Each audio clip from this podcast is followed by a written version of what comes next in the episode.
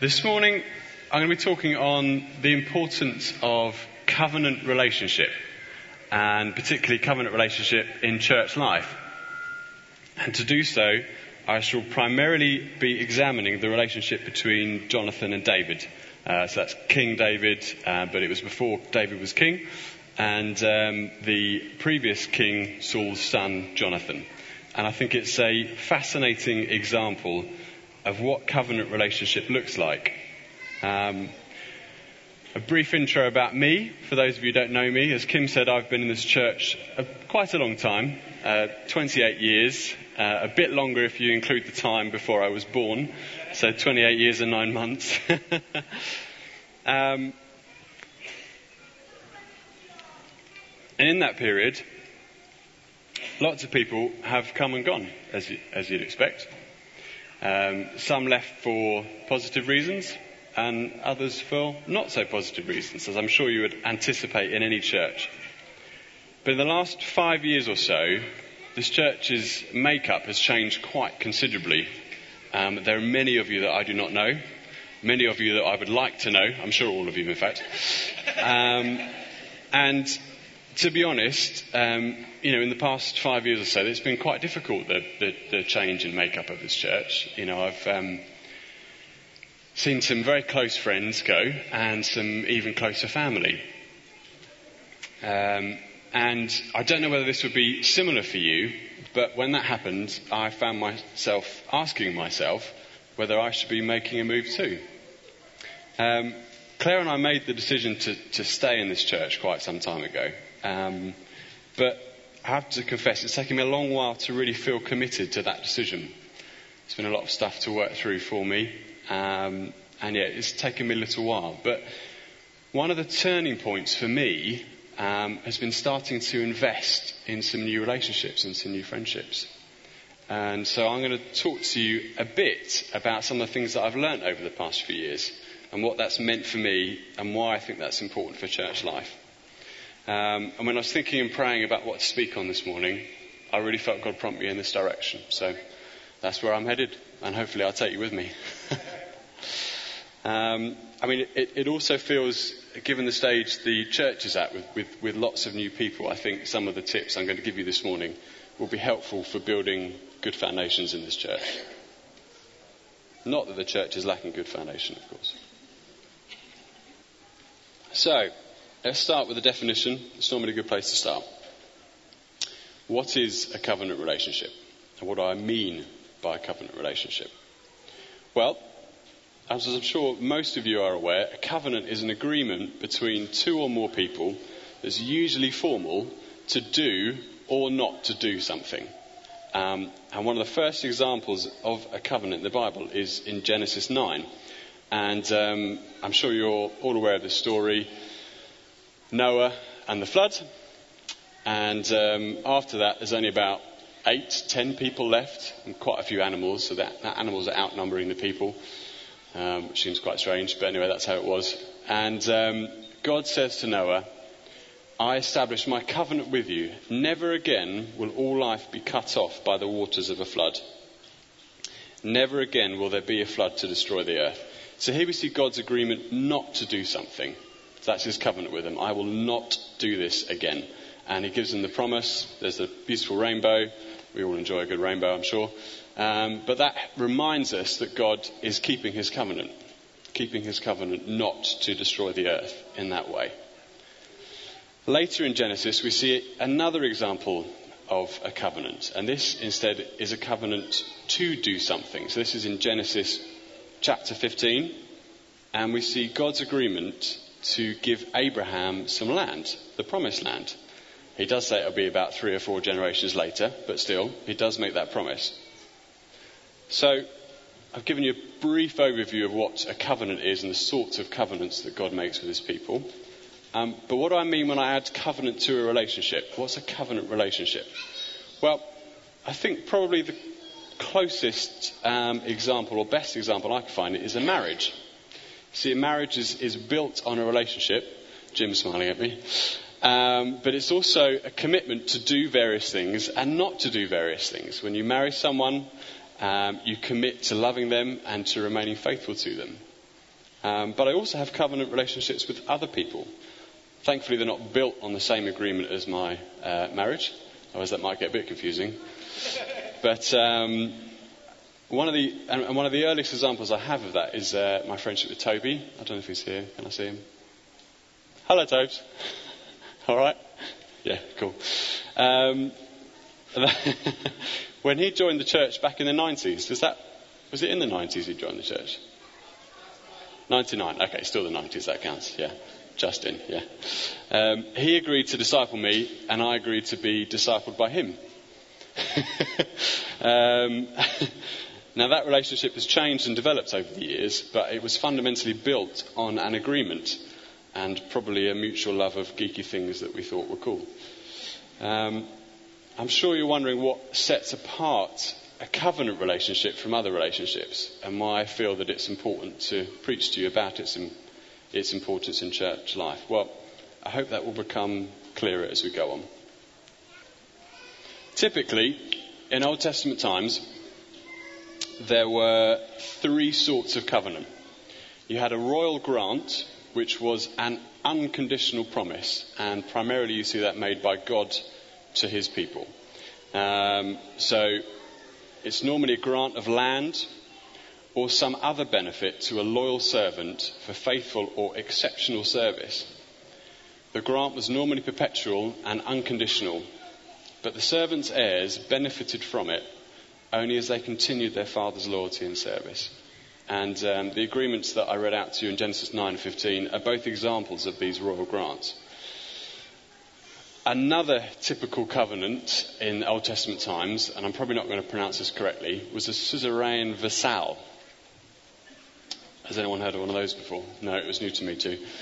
Um, and this is a conditional uh, covenant, and it's a covenant regulating the relationship between a great king and one of his subject kings.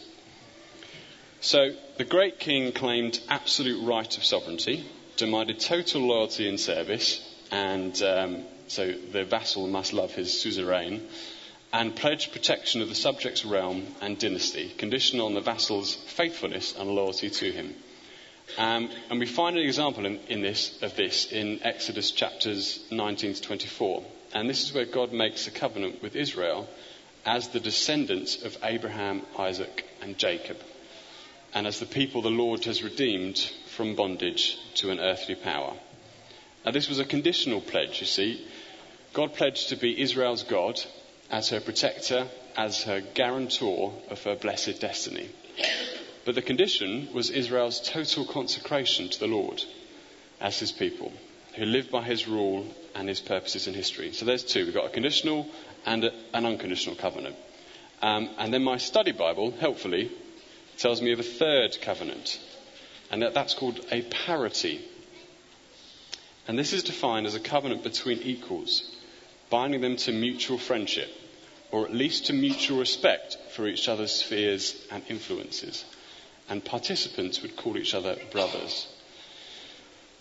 According again to my study Bible, um, and this is where most of my sermon is based from, you'll be pleased to know. Um, examples of this sort of covenant include Genesis 21, verse 27, Genesis 26, 31, and Genesis 31, verses 44 to 54, if you'd like to look them up.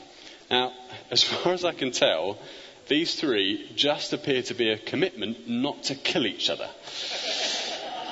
Um, like a marriage, yes, thank you, Phil. Not that that's one of the vows that we read out, but um, I don't think it's one that we think about at the time, but it becomes clear as we go on, doesn't it? Yeah. Maybe we should add that one in. Sorry, I digress. Um, um, and um, I think the relationship between Jonathan and David goes even further than this third type of covenant. Because it's not just a mutual respect that they have for each other, um, they actually allow each other to influence each other's fears. There's that cross contamination there. Um, and I think Jonathan and David start to establish a new type of covenant in the Old Testament. And that's quite impressive. Um, and, you know, it's one thing to recognize and respect someone else's sphere of influence and commit not to kill them. Um, but it's another to allow someone else's fear to start to influence yours. And I think this is perhaps one of the most difficult challenges for leaders um, to recognize other people's spheres of influence, have mutual respect for that, but to allow yourself to be influenced by that. And I think that's a real challenge. Something that I think Pete does very well. So thank you for that, Pete. So this is what I think starts to separate Jonathan and David's relationship as such a great example of covenant. They start to move beyond these three typical examples of um, covenant that we see in the Old Testament. Now, it may be that you've got an excellent covenant relationship, maybe that you've got an excellent marriage, I hope you do, or an, a number of excellent covenant relationships. Uh, but I hope this message will help, uh, help you to invest further in those. If you've got too many covenant relationships to keep track of, um, you might want to start deleting some of your Facebook friends. Just a suggestion. Okay, so if you'll turn with me, please, to 1 Samuel chapter 18, and we're looking at verses 1 to 5. If you haven't got it with you, I shall read it out anyway. After David had finished talking with Saul, Jonathan became one in spirit with David and he loved him as himself. From that day, Saul kept David with him and did not let him return to his father's house. And Jonathan made a covenant with David because he loved him as himself. Jonathan took off the robe he was wearing and gave it to David, along with his tunic and even his sword, his bow, and his belt. Now, this takes place immediately after David has killed Goliath. There's no, um, nothing that happens in Scripture between those two things. David finishes the job, and we move straight to chapter 18. We're not sure how long David and Saul were talking, but it appears to be quite a long period of time. And he appears to have said something that impresses Jonathan. Now, perhaps he explained his actions in killing Goliath as an expression of his faith in the Lord. And perhaps it's this commonality that joins their spirits. You see, a few chapters earlier, 1 Samuel 14, Jonathan undertakes his own act of faith in the Lord. I'm sure you're very aware of the story um, of Jonathan and his armour bearer, one of my favourite stories in the Bible. Uh, if you're not aware, I shall just give you a brief synopsis. Jonathan's father, the king Saul, was chilling underneath a pomegranate tree, as you do. Um, small aside, if you're on the eve of battle, chilling under a pomegranate tree is not the place to be, but anyway. Jonathan gets bored and says to his armour bearer, Mate, let's go over to the post of those uncircumcised fellows and perhaps the Lord will act on our behalf. And what happens? Anyone? The Lord does act on their behalf. And he delivers that um, post of the uncircumcised fellows to them. Following that, the Israelites win a great battle over the Philistines. And um, I, think, I think Jonathan saw something of David in himself, something of his expression of his faith in the Lord. And I think that started to knit their spirits together. Similarly, David can't have known for sure that God would act on his behalf when he stepped out against Goliath. But he steps out anyway. And God does act on his behalf. So what does it say after that in the, in the, in the chapter? And he loved him as himself. It appears to me that Jonathan here helps us to unlock part of the second most important covenant, which is loving others as yourself. And we see that in Mark 12, verse 31.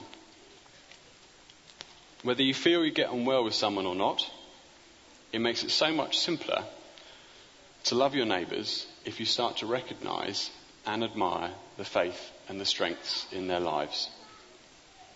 It's so easy to criticize someone you don't agree with, or someone that it would be easy to feel threatened by, as Jonathan could have so easily felt with David. But recognizing the faith and strengths in others' lives starts to knit our spirits together. And I think that's good for God's people. Again, for those who don't know me very well, I work as an HR advisor, human resources, at the University of Kent. I'm sure that will mean some of you will start to dislike me a bit, but let's move past that. Um, I deal with a lot of things that are of a slightly negative nature, so that would be disciplinaries, grievances, restructures, redundancies, managing sickness absences, all those sorts of fun things. Um, So, yes, of a slightly negative bent. Anyway, a couple of years back, um, a lady joined us as another HR advisor. And nothing, nothing at all seemed to knock her positive outlook on life. Nothing. And it really wound me up. Really. I just didn't get it. Couldn't, couldn't get my head around it. And I found her really difficult to deal with. Um, looking back, I'm pretty sure I was just jealous of her because she managed to cope with so much more than I could. But anyway, the changing point for me in our relationship was when I started to recognize how good she was at her job and how good the way she looked at things helped her with her job. Um, and now I think she's absolutely great, and we're really good friends. And um, often I will turn to her when I have a really difficult situation at work for her advice and her outlook. So I, I really do think that recognizing other people's strengths is good for us, and it's good for the body of the church. Although we might infer from later verses about David and Jonathan's covenant uh, what the covenant in verse 3 they make as regarding. It's not, it's not wholly clear from here. But what is clear is the reason Jonathan decided to make it was because he loved David as he loved himself. So it appears to me that not only does the recognition of faith and strength in other people help you to love them, but it also helps you to start building covenant relationships with them. Now, Jonathan then ratifies their agreement with an act that symbolizes giving himself to David. He gives him his tunic, gives him his belt, his sword. And um, I'm not sure that we can build these sorts of covenant relationships without some kind of sacrificial giving, be that time or money or possessions or tunics or swords or belts. And if you're going to do the latter of those, I suggest you do it in a slightly secluded place, otherwise you get some quite funny looks. Um, recently, after a, a, meeting that was held on a school night, um, a good friend of me asked me for some advice on a work related matter. And they asked for my advice because of my involvement in working in HR. And um, what I wanted to do at that point was to go home because I was tired. And I knew that helping them would mean a good 20 minutes, half an hour of my time. And I didn't want to do that. I wanted to go home. But I could see that the situation was really troubling them. And um, I know that this individual is called to great things both in church and in his workplace. And so I decided to invest some of my time to help him with that situation. Um, and that, again, started to build something further between us, started to knit us together even more. Um, a week later, he said that that had really helped him. And um, that really encouraged me as well, actually, knowing that I had, my advice and my experience had helped him in his, in his work life. And God's good like that. When we start to sacrifice and give in that way, it's also, it's also good for us and our well being. Okay, so that's a brief examination of the first covenant between David and Jonathan. Let's now turn to 1 Samuel chapter 20, and we'll look at the second. So, just before this chapter, Saul has pursued David to Ramah. Not sure if that's correct, but hey. Which is where Samuel was staying, and he pursues him there to try and kill him. Except that when he gets there, he can't kill him, because the Spirit of God comes upon him and he starts prophesying until he walks to the place where David is at, which is Naioth. He then strips off his clothes and prophesies in Samuel's presence. Now, when I read that, I thought, I quite wish that would happen to me. Every time I was about to do something stupid, I would just start prophesying instead. Apart from the naked bit, yeah. well, it might make me more noticeable, I'm not sure. Um, if every time I was about to do something stupid I started prophesying, I would be world renowned. Just ask my wife. Um, anyway, sorry, I digress again. 1 Samuel 20. Then David fled from Naioth at Ramah and went to Jonathan and asked, What have I done? What is my crime? How have I wronged your father that he is trying to take my life? Never, Jonathan replied. You are not going to die. Look, my father doesn't do anything, great or small, without confiding in me. Why would he hide this from me? It's not so. But David took an oath and said, Your father knows very well that I have found favour in your eyes. And he has said to himself, Jonathan must not know this, or he will be grieved. Yet as surely as the Lord lives, and as you live, there is only a step between me and death. Jonathan said to David, Whatever you want me to do, I'll do for you. So after this, we read that David asked Jonathan to use one of the oldest and most successful excuses there are. And it's to get David out of having a meal with Saul. So if we look at verses 6 and 7, it says, If your father misses me at all, tell him, David earnestly asked my permission to hurry to Bethlehem, his hometown, because an annual sacrifice is being made there for his whole clan. If he says, Very well, then your servant is safe. If he loses his temper, you can be sure that he is determined to harm me. So this excuse is otherwise known as the family emergency excuse. No, just me that's used that then. Okay, so. Um, every time someone uses that excuse on, now, you, on you now, you'll be thinking, well, either they really don't want to see me or they're a bit afraid I might kill them. Jonathan then agrees to David's request and um, in return asks David to promise that he will show him unfailing kindness, like that of the Lord, so Jonathan will not be killed. I don't know about you, but I'm pleased my friendships don't have to grapple with these sorts of issues. Yeah, I'll do that for you. Just promise you won't kill me. Um, I'm quite, feel quite fortunate, frankly. Okay, so moving on to verses 16 and 17. And this is where, where the covenant again takes place. So Jonathan made a covenant with the house of David, saying, May the Lord call David's enemies to account. And Jonathan had David reaffirm his oath out of love for him, because he loved him as himself. At this point in the story, we see David turning to Jonathan for help. After some explanation, Jonathan sees that David's life is under threat and sees that God's calling over his life is under threat. And he agrees to do something very risky as we see that Saul ultimately gets very cross with Jonathan and ends up throwing a spear at him to try and kill him. But what God has called you to do is so important that you need these covenant relationships in your life to protect you in those times. When that calling is threatened, you need those people you can go to and ask them to fight for your calling and your dreams for you. And it appears to me, at least to an extent, that a covenant relationship is built on the recognition and protection of God's calling in someone else's life. Now, this week, our wife Claire has been extraordinarily wonderful to me. More wonderful than normal.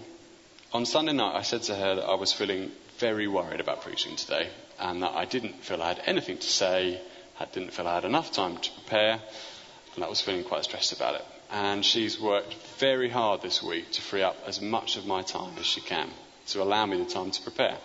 And I cannot tell you how much of a difference that made. She also, every time I said, I've got nothing to say, nothing to say, I'm panicked, stressed, nothing. She's been so encouraging to me. Um, she told me that I would be doing the church a disservice by not preaching. And she said that to me every time I said I felt I had nothing to say. And it was really encouraging. And it's the reason I'm here this morning. So thank you, love.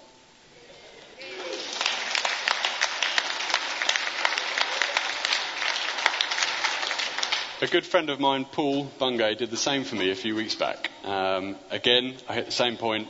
I was just feeling like I had absolutely nothing to say, nothing to preach on, had no idea. And I called Paul up to ask him about something else. Um, but then uh, when I was talking to him, I, I opened up and said, I'm, I'm, panicked, I'm freaked out, I've got nothing. And um, I said, I'm, I'm considering calling up Dave Webster and just telling him I can't do it. Can't do it. Won't do it. You can't make me. It's not going to happen. but when he heard that, Paul was so very encouraging that when I got off the phone to him, I was ready to preach there and then. And um, I really needed that at that time. And again, you're part of the reason I'm here this morning as well, so thank you for that. But these are just some small examples of things that you can do when somebody comes to you and says, The things that God has called me to do are under threat. I need you, and I need you to step up and help me. And that's why covenant relationships are so important. And they don't have to be massive things, just freeing up somebody's time, and giving them a word of encouragement can make all the difference.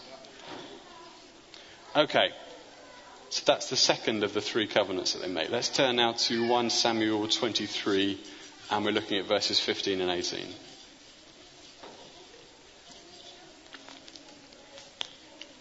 Again, I shall read this out to you. While David was at Horesh in the desert of Ziph, he learned that Saul had come out to take his life. And Saul's son Jonathan went to David at Horesh and helped him find strength in God. Don't be afraid, he said. My father Saul will not lay a hand on you. You will be king over Israel, and I will be second to you. Even my father knows this. The two of them made a covenant before the Lord. Then Jonathan went home, but David remained at Horesh. So here, rather than David seeking Jonathan out, we see Jonathan seeking David out to protect God's calling in his life. And he does that by strengthening David in the Lord. So, how does he go about doing that? Well, he reminds David of the promises spoken over his life. He says, Remember that God has called you to be king over this nation. And then he reaffirms his friendship with him. Now, I have friendships like that in this church, and I'm very grateful for them. Akin, I'm sure you know him, will often text me, give me a call just to see how I'm doing. But it won't just be that, it will be the offer of a trip to the pub for a pint and a chat and to reaffirm our friendship. And it's so key. So here's a challenge for you start trying to remember God's promises over the lives of your loved ones and start trying to think about those and memorize those. So that when you feel prompted uh, by God to tell someone and remind someone of them, you can go and do that. I think it's probably also worth pointing out that Jonathan manages to seek David out when Saul has been failing to do so for ages. So it can't have been very easy at all. Saul fails to find David and Jonathan seeks him out. And so it's a challenge for us to find our friends in these sorts of times. It may not be obvious to many people around, but when you start to get that sense that your friend and that person you have a covenant relationship with needs you to go and find them, then I challenge you to go and do that. So, what's not clear from the first two covenants becomes very clear here. Jonathan, we see Jonathan, and um, we see Jonathan saying, and, and, and we don't know whether it happened before, but we, I think we can assume it probably does. There's, there's a recognition from Jonathan that keeping his covenant with David and fighting for David's calling means giving up Jonathan's birthright to be king. And what an amazing sacrifice that is. Absolutely incredible. And it's that sacrificial love that sets this relationship apart as such a fantastic example of covenant relationship. And I think it's also a glimpse of the way that Jesus loves us. Now, this is the last recorded meeting of, of uh, Jonathan and David. And in total, the Bible's record of their relationship is only a few chapters long. But the effect of their covenant relationship is monumental. And we've seen that Jonathan protects David from being killed a number of times. And when you consider that with the genealogy of Jesus set out in Matthew 1 and see the link between David and Jesus' father Joseph, you really start to get a sense of what covenant relationships can do and what the protection of God's calling on others can achieve. Now, I'm sure God could have achieved Joseph still being alive uh, by another means, but he chooses Jonathan to protect David's life, and Jonathan does that and it means the protection of David's of Jesus' lineage, and that's quite impressive and substantial.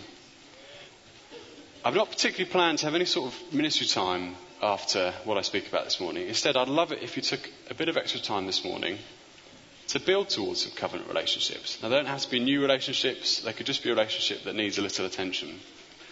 Um, if you're thinking about using the time to delete some Facebook friends, that's fine too.